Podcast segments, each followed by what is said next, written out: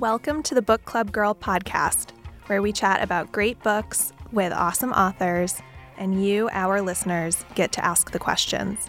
I'm Eliza Rosenberry. I never leave the house without at least two books in my purse. And I'm Tavia Kowalczuk. Same for me, but I also usually leave two more books at home to read as well. Yes, I also have a towering stack next to my bed. Eliza, do you always carry print books with you? No, I only ever read print books. Yeah, me too. It's my favorite. I feel like I retain the book and understand it so much better. Yeah, well, and I also like enjoy the experience of like turning the page, but it makes it really difficult to travel with books. Yes. How many books do you take when you go on vacation? Depends how long I'm going for. On today's show, J F K's assassin roams free, a hot pursuit across nineteen sixties America, driven by the hope for second chances. We'll be talking about the historical crime novel November Road, and later in the show, we'll be joined by Edgar Award-winning author Lou Berney. But first, we present to you November Road Abridged. November Road is set against the backdrop of J F K's assassination. Frank Guidry is a charismatic hustler who works as a fixer for an infamous New Orleans mob boss. When Guidry is tasked to get rid of a car in a Dallas parking lot just days after President Kennedy's assassination, he begins to suspect he's become a liability. Guidry hits the road with a ruthless hitman on his tail, hoping an old ally in Las Vegas will help him. On his way there, he meets Charlotte Roy, a wife and mother of two young daughters, who is looking for a new life in California. When Charlotte's car breaks down, Frank offers her a ride, seeing Charlotte and her daughters as the perfect cover. But road trips are notoriously unpredictable. These two secretive strangers develop a genuine relationship as hired guns are closing in, and Guidry and Charlotte's feelings for each other makes the stakes even higher. So, Tavia, what did you think of the book? I really enjoyed this. This is different than the usual historical fiction I read. Mm-hmm. I loved the more contemporary setting of the book. But one thing that really stood out for me was the noir style. Yeah. Um, the patter of the characters' dialogue, the whole vibe of the book. I yeah. just really loved it. The fact that it starts in New Orleans and, you know, you kind of get into that feeling of like the jazz clubs and the back alleys. It yeah. really, I really like that a lot. Yeah, those characters in New Orleans are really sort of like skeezy and they're all trouble. It's true. It's true. Um, and, you know, to be perfectly frank, the J F K assassination is not my thing. It's not a part of history that I'm super interested in. Mm. But this book won me over. The way that it just used it as a device to yeah. s- put the rest of the story in motion really um, it just it just pulled me over to its side. And I, you know, I it didn't really matter to me what the, the catalyst was for this road trip. Yeah. I actually, it was so interesting having the J F K assassination as the backdrop because totally by coincidence, when I was reading this book, I was in Texas. I was in Austin for a family wedding. Oh, wow. And we went to the L B J Presidential Library, and Lyndon B. Johnson, you know, took over the presidency when J F K was assassinated. Sure. And so the assassination was such a big part of this museum and exhibit and stuff. So it was so interesting to be like, I literally have my, I'm using my presidential library ticket as my bookmark for this book. Thematic um, bookmarks. I know. Um, I just thought it was, it was so interesting to have this sort of context for all of the changes that the country was going through at this time, cultural, societal. There was, you know, the country was on this cusp of like all of these changes that were happening in the late sixties and the seventies. Yeah. And the J F K assassination was sort of just on the precipice of all of that. So um, to have that backdrop as I was reading November Road, which plays with sort of expectations of right and wrong and what people are expected to do versus what is right for them, um, it was a great reading experience. So, you know, the J F K assassination was definitely interesting for me, I think. Yeah. It's not something I know a ton about, even though I know it's very popular yeah, in culture that's, today. That's awesome. Um, and then, of course, um, you know, you sort of hinted at it, the way that um, the, way, the, the sort of uh, thrust of the novel, I feel like Lou Berney, you know, he has these amazing relationships that he sets up between the characters, but also he has this dogged fealty to the concept of redemption. Mm. Like, he's not letting these characters go until they've found their redemption. Yeah. And it, you know, for me, that was the twist. Like, if this wasn't a very twisty, suspenseful novel, it mm-hmm. was, I felt like it was a mystery, but... Mm-hmm. But the the twist at the end for me was how they found their redemption. I yeah. never really saw it coming. And, yeah. and I really appreciated that. Yeah. It wasn't an easy pat ending. Yeah. I really loved, um, even though in our, you know, summary of the book, Frank Guidry is like kind of the main character. It's how the book starts is is with him and with his journey. But I really loved Charlotte. I feel like she's the latest in our line of strong female protagonists who are sort of complex and wrestling with what people demand of them versus what they're sort of passionate about. Um, and at the beginning of the book, basically, we're introduced to her, and she is feeling really stuck in her marriage and in her home and family. And she basically packs up and packs her two daughters and their dog in the car and hits the road. And I was just like cheering her on from the beginning. I felt like that was such a great introduction to her character. Oh my God, I couldn't believe that moment. She just is like, she s- just snapped. Yeah. It's like, okay, that's it. Get in the car, pack your bags. Okay. I would not be able to pack my bag that quickly. And the other thing that I loved about November Road is the road trip trope, oh, which I yeah. think is like such a great structure for a story. And I was trying to think about like the other great classic road trip novels or movies, and of course all I could think about was Crossroads, the Britney Spears movie that came out like in the early two thousands. But there's also obviously On the Road by Jack Kerouac mm-hmm. is sort of like the quintessential um, road trip story. And um, personally, my family took a ton of road trips when I was growing up. Um, so I really appreciate the sort of tension that happens when you're on the road. Oh my God, we once drove to New Orleans in August in a car that had no air conditioning. It was oh my God. miserable. And I was so young. I, I was like six or seven. Like, I couldn't even enjoy the city. How long you know. of a drive was that? Oh God, from New York, days and days. I just remember like begging my father to open the window. It was so hot. Did you meet any unsavory characters when you were in New Orleans? No. Not that I remember, anyway. But no, I hear you about the road trip trope. It reminded me of this book that I read a couple years ago by a debut novelist called Leah Frankie. And her book is called America for Beginners. Oh, yeah. I've heard of that. Yeah. And it's a completely different kind of road trip, but it's it's it also does something really, really original with the trope. So I love that.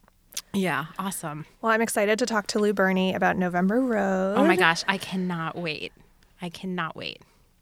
Quick reminder, we love hearing from you. Join our Facebook group, The Book Club Girls, where you can talk with other book lovers and post your own questions to the authors who appear on the show. You can find us at facebook.com slash groups slash The Book Club Girls.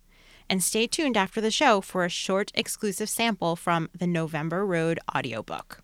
Today, we are joined by Lou Berney, whose new book, November Road, is out now.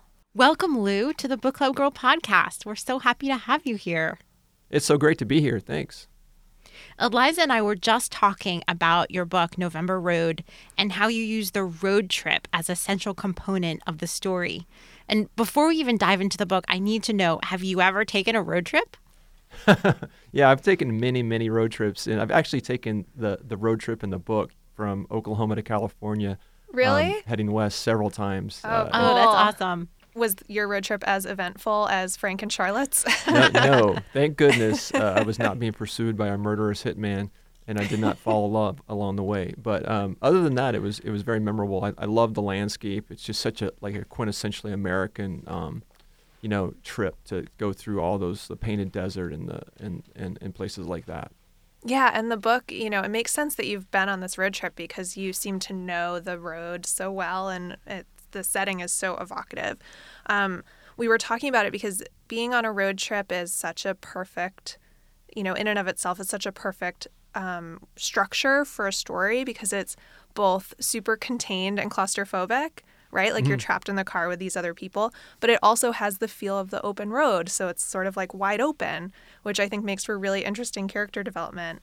Um, and so one of our readers, Tina, wrote in and asked you to tell us more about the gradual relationship between Frank and Charlotte. So, like, they're basically strangers when they get in the car together, but being on the run brings them together in this really interesting way. So we'd love to hear more about that. That was probably the hardest part of the book to write for me, because it needed to be a gradual kind of evolution in that relationship. I hate I hate books and movies where people fall in love at first sight, because mm. uh, that just generally doesn't happen. Um, yeah. Uh, or I, it, it does, but not, you know, it, it's really hard to pull that off. And so I wanted it to be a really gradual thing. And I also didn't want to slow the book down and, and, and all of a sudden have this dead stop while two people got to know each other. So kind of balancing that and that relationship with the other th- elements in the plot was something I kept writing and rewriting and sort of a trial and error until it felt right. I really enjoyed that part of the book. And I thought it was, you you made it even more complicated for yourself in a way, because Frank was also acting. He was playing a role while also being himself, getting to know Charlotte. And I, do you think that him playing a role actually gave him more freedom to be himself in a way? Yeah, that was definitely my, my intention. Like, I, I had this idea that here's a guy who is a really good actor. And he so when he plays a role, he really becomes that person. But what if that person is someone he likes better than himself? And so that was sort of what I was going mm. going at with Frank, is like he starts playing this role and he's with this family and he's like, wow, this is actually something far, far better than I imagined. And, and then he kind of gets caught between those two worlds in a way. Yeah. Yeah, you definitely um, get a sense that both Frank and Charlotte's characters change a lot over the course of the book. It always seems very believable to me as a reader. Um, and book club member Jacqueline wants to know, how did you approach your characters' transformations? Well, again, that took a lot of trial and error, too. I just started thinking about, like, what, where are they starting and, and where are they ending up, and then figuring out sort of the, the pivots along the way. And and for both of them, I, I was kind of thinking, like, they're both running from something and they're both running to something. And so those things are different for each of them, and kind of keeping those compartmentalized um, kept it more realistic for me. Like, I think Charlotte wants something mm-hmm. very different than Frank does. And, and and so, like, making sure I tracked both of the, those characters and their points of view kind of made it made it feel um, more authentic to me. Yeah. yeah. I think we, we both agree. It just, it felt so that, you know, the way that they changed felt so real, and I never felt like you were forcing them. Um, do you think that people have, like, people not in books have the capacity for change like Frank and Charlotte do? Well, I'm not an expert on people who are not in books. Like, I only, I really only deal with people in books. So uh, I, I do think that people can change. I mean, at least I like to hope so. Uh, you know, I hope that, and I, and I think, you know, um, I, I mean, I think that's sort of the story we tell ourselves, is that we can change. And I think that's what, you know, keeps us resilient as human beings, is that we, we might find ourselves in a tough spot, or we might be a person that we're not thrilled with, but there's always the possibility of becoming something else and becoming something different. And to me, that's kind of like the American story. Like, I mean, that's, yeah. you know, people came to America for that very reason, to change who they were, and they went west to change mm-hmm. who they were. And so to me, that's what, that's kind of what the book is about, and uh, to me. So switching gears a little bit, Tavia and I were talking earlier about the noir genre and how you so expertly captured that in November Road. And so we were sort of curious, when you were writing the book, were there elements of sort of the classic noir that you absolutely had to include in the book? Was there anything that's traditionally, like, noirish that you decided not to include? And how did you sort of work with the genre? Oh, that's a great question. I, uh, I love that genre. Um, But I also want to do something more with it in that book. Like, I, I knew, like, I didn't want to just write a straight noir. Um, mm. But at the same time, like, you, you you can't, you know, honor the noir without including certain conventions and, and, and satisfying certain expectations. So, for example, like The Hitman, like, that was to me a really important um, puzzle to unlock, that I knew, like, yeah. I wanted this murderous antagonist coming after them. But I also knew I, I he needed to be someone Um, that sort of surpassed expectations or surprised the, the reader in some ways. And so I worked really hard figuring out a way how to take this sort of typical character and make him something more than typical. Yeah, it's true. I, I mean, that's part of the reason why I wanted to see what you had to say about the noir genre, because no one in this book felt cardboard. You know, it didn't feel like you just went to any trope or cliche, even when you could have probably gotten away with it because the development of some of your, you know, of the main characters was so profound. Um, so I really appreciated that about the book. Oh, thank you. And it's it's something, again, like it's just a lot of trial and error and, and just sort of having that goal. Like like I just I started out with characters who were probably pretty flat and pretty cardboard. And then as, as I, I, I was writing a scene with each of them, I was just like finding those little moments and those little details that sort of make them come alive. And so, like, for example, with someone like Barone the Hitman, I remember I was about halfway through the draft when um, I was thinking, like, ah, this doesn't make sense. It's not going to track. Like, you know, there's no way someone like Charlotte's going to be able to survive a standoff with Barone. And then I started thinking about, like, him getting stabbed in the hand and thinking about, like, oh, wait, um, I can do something with that maybe. And, and I can mm. I can make that organically a part of the character and the plot. And then, you know, when he when he needs a driver because of his stabbed hand, I was like, okay, that's another opportunity to throw something else into the mix that's not expected. Mm-hmm. And, you know, just playing off this idea of the driver, we, you know, Eliza and I were talking earlier about how you really use the kind of simmering change in America as a backdrop for the novel. You know, Charlotte in the beginning is talking to her boss about how, you know, things are changing. You know, she's listening to Bob Dylan on the radio and, and you know, and and Barone has, you know, this African-American driver who talks a lot. So you get a lot of his opinions about r- race relations in the U S while they're sort of driving along. Um, I we really appreciated that about the book. And was that something that, again, like, how did you come to do that? Did you see that as just texture, or or did that add extra meaning to you? I think for me, when I was writing the book, I wanted to use the Kennedy assassination sort of as a, an inciting incident for all the characters. Like, this is something that happens that, like, that disrupts every character's life. And I also was thinking in terms of how it disrupted the nation's life in a way. And that made me start thinking about, when I was doing all the research in the early sixties and, and late fifties, how how really, you know, the conventional wisdom of that time, that it was all, you know, leave it to Beaver and suburban mm-hmm. and um, and nice yeah. and safe, was was not at all like a complete picture of America at that time. And so I kind of definitely, as I went through, wanted to capture the idea of this nation about to blow up in good ways and bad. And I didn't want to, like, write an essay about that. So I was always looking for opportunities of how I could work that into the story and braid it in in a way that felt organic to the characters in the story, but also, like, give you a sense of this, this movement that was happening in America. At the end of the novel, you include an epilogue that jumps forward in time. I found it very satisfying and also a little unusual, and some readers wanted to know more about the ending. Without spoiling how the novel ends, can you tell us why you decided to include an epilogue? Yeah, that's tricky. I go to book clubs a lot, and, and it's always interesting. You know, generally people like the epilogue, but there's always a few people who are like, you should have cut that epilogue. And I'm like, I thought about it. I did. I thought about it.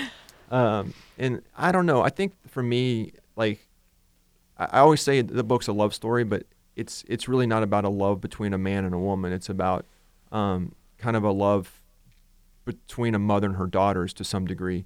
And it's mm-hmm. about like, like the character Charlotte making the decisions she does um, for the sake of herself, but also for the sake of her daughters. And not in sort of a conventional way, but in a way to like, like they're watching me uh, and they're learning yeah. from me. And what can I do so that they can learn, you know, something valuable from me? And so it felt like the epilogue was important to show that whole arc, because it's, yeah. it's, it's really, that's who it's about. It's about the future. Um, what Charlotte is doing and, and not necessarily just the present. Yeah, Charlotte is such a great character in this book. And we were discussing this. Frank is sort of, the book starts with Frank and his story and, you know, he's in trouble and his, you know, shady cast of characters in his life and, and all of that. But Charlotte, um, to me, was was such an amazing part of this book. And I really loved reading her sections. And of course, when, when their stories start intertwining, it gets really good. Um, and actually, totally by coincidence, in our last episode of the podcast, we read a novel called The Huntress by Kate Quinn. And that book takes place during World War Two and after World War Two. And one of the main characters in her book is a young woman who's passionate about photography, like Charlotte is in November Road. So I was just curious, how did you decide to feature photography as Charlotte's sort of passion, and what does it represent to you in the book? I think I think for me there was a couple of um, sources for that. One, um, sort of the general idea is I wanted Charlotte to have an artistic kind of bent of some sort. You know, I wanted her to have sort of a passion that did not fit in her small town, you know, like that mm-hmm. she was just out of step. So I knew I knew I wanted something like that. Um, but another source of that in particular was my mom, who the character's kind of loosely inspired by. And my mom used to have that job. She used to work at a photography studio, and oh, wow. she used to um, tint black and white photos with color oil paintings. And she used to tell me about that. And I just like was fascinated. And we actually have a couple of those paintings that she tinted of my sisters. And to me, there's just something that that whole idea of making something black and white and adding color to it was just kind of, you know, kind of fascinating, both literally and figuratively. And um, and then a little third piece of it was when I was in college. This was this tells you how old I am, but in the eighties when I was in college, I um, worked in a dark room. At, uh, that was my work study job, and so I was always developing photos and um, you know printing them. And I just remember the smells and like the the textures, and so yeah. I felt like I bring a little bit of myself to that as well. Yeah, that's lovely. I, I love the the. the personal uh, touches that you brought to the novel. I never, we never would have known that if we hadn't asked, and it's really nice to know. Thank you. Nobody, nobody's ever asked. That's that. The first time I've ever said that. So now you know. Good on us. Good question, Lou. Do you have do you have pictures of those photographs that your mom? Like, do you still have them? Yeah, like, accessible yeah. to you? My my sister has them hanging up. My my older sister, who is, um, if you if you read the book, the two little girls are uh, not. Not based on my sisters, but kind of they are, you know. Don't don't tell my one, my one my one bossy sister. Don't tell her that. But um, she she has she has those um, those paintings, those pictures that are that are tinted, and she won't give them up. Those like she has control of them in her house. So, but yeah, we still wow. have them. Well, if you ever snap a photo, we would love to see them. Yeah, that's definitely. So cool. So. We have, I have, I have a formal question from our producer, but before I ask her question, you know, one of the things that I really appreciated about Frank's character and the arc of his story was it, it felt like every step he was taking was this push-pull with, with his desire for redemption. And, um, I just was wondering if you would talk a little bit about that. It, it's, again, it's like such a classic American kind of novel, and redemption is such an American, I think it's an American theme. Um, wh- what did, you know, how did redemption play into the story for you? Well, I always wanted it to be the main dramatic question for Frank, kind of both for me and the reader. Like, is he going to make a change in his life, or is he going to, you know, fall back on the the man he's been for a long time? Um, and I didn't want it to be a foregone conclusion. And it was it was kind of like, I, I remember writing it, and I remember writing a scene where he's remembering um, growing up in um, Ascension Parish, Louisiana, and remembering his little sister. And that was just like like part of the, like I just threw that in. I was like, oh, I'll give him a little sister. That's, I don't know why. I think I just, I don't even know why. And then all of a sudden that little sister started kind of coming alive, and, and both for him and for me. And I started to understand more about what makes Frank tick, and how, like, for, for many years he's been playing a, a part. Again, like I said before, you know, he's he's an actor, and he's sort of been playing this role as a guy who's a fixer and a charmer and a and a ladies' man, he, and also amoral. But there's something deeper than that, and sort of Charlotte and the girls brought that out in him in a way that I didn't really see coming um, when I was writing until it actually happened. One more quick question that we get from a lot of readers on our Facebook page, but our producer, Jordan, also is curious to know, when will a film adaptation of November Road be released? Soon, I hope. It's in development right now. The project is in development. It's got a director attached. It's um, That's exciting. Yeah, it's really exciting. And um, I try not to get too involved because I'll get too excited. Like I'll get too, I'll get too invested yeah. in it. So I try to keep my distance and tell my agent, just call me when you know they start shooting. That's when I want to know, because up until that point, you, it's not real. It's such a cinematic book. I feel I I feel like I can picture it. Oh, good, thanks. Like I just want to be an extra. Like I, I just I just want to be like one of the mob guys in the background at a, in a bar scene. That's all I want. That would be so cool. Awesome. You can in be like Stan Lee, get like a little cameo in in the yeah, movie. Exactly right, and get a nice suit. I really like a sharp mm-hmm. s- suit from nineteen sixty-three. That's all I want. Sounds like you have something very specific in mind. Yes, yes. I have a whole backstory for the character, trust me. are, are you a method actor? Yes, absolutely. I'll, I'll need to I'll need to live the sixties for a while before I go into the, into the set. You're listening to the Book Club Girl podcast, where our guest this week is Lou Berney, whose book November Road is out now. You can read more about Lou's book at book club girl dot com. We have a really fun perk exclusively for you, our listeners, this episode. We're giving away thirty signed copies of November Road, and five lucky winners will also receive commemorative cigar boxes with coasters Whoa. That can be used at your next book club gathering. That's so cool. Isn't it, though? Head over to bookclubgirl.com slash podcast to enter for a chance to win. No purchase necessary, open to U S residents only, runs January seventh through February fifth, void where prohibited, official rules available at bookclubgirl.com slash podcast. And coming up on the Book Club Girl podcast, we ask Lou about his literary white whale. Stick around.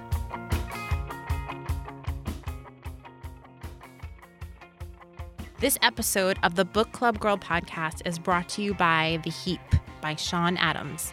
This audacious and eerily prescient debut novel chronicles the rise and fall of a massive high-rise housing complex and the lives it affected before and after its demise.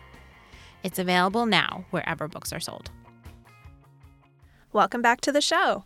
Each week, we bring you a new fascinating conversation with an author who's written a book that we think is a great choice for book clubs to read together.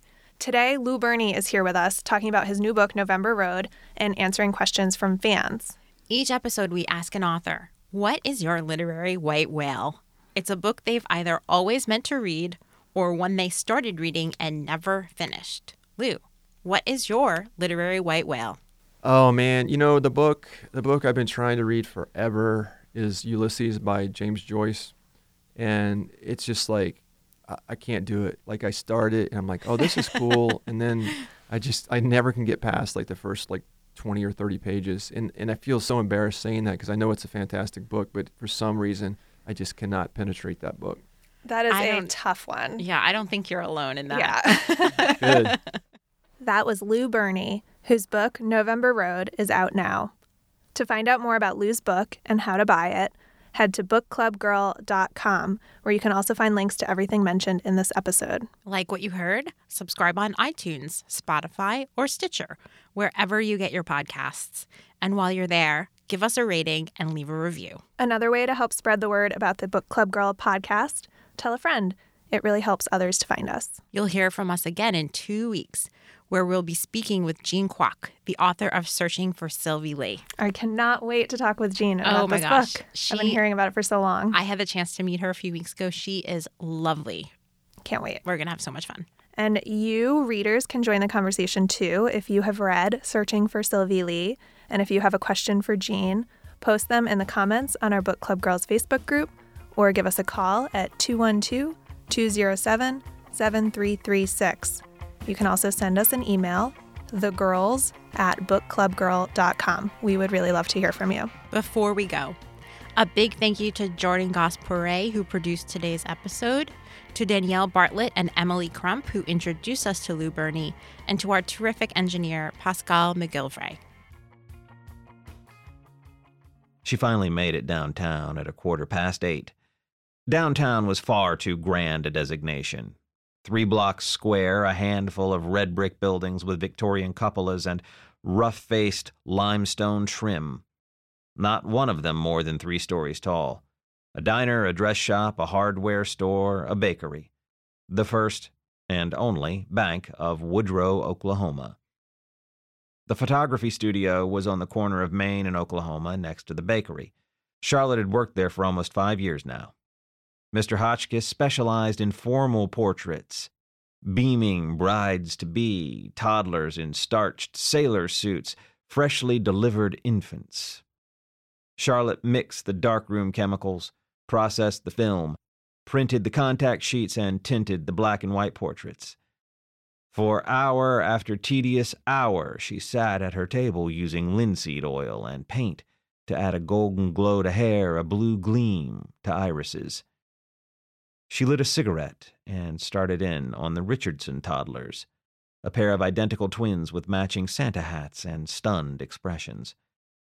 Mister Hotchkiss puttered over and bent down to examine her work. A widower in his sixties, he smelled of apple-flavored pipe tobacco and photochemical fixative. He tended, as preface to any important pronouncement, to hitch up his pants. He hitched up his pants.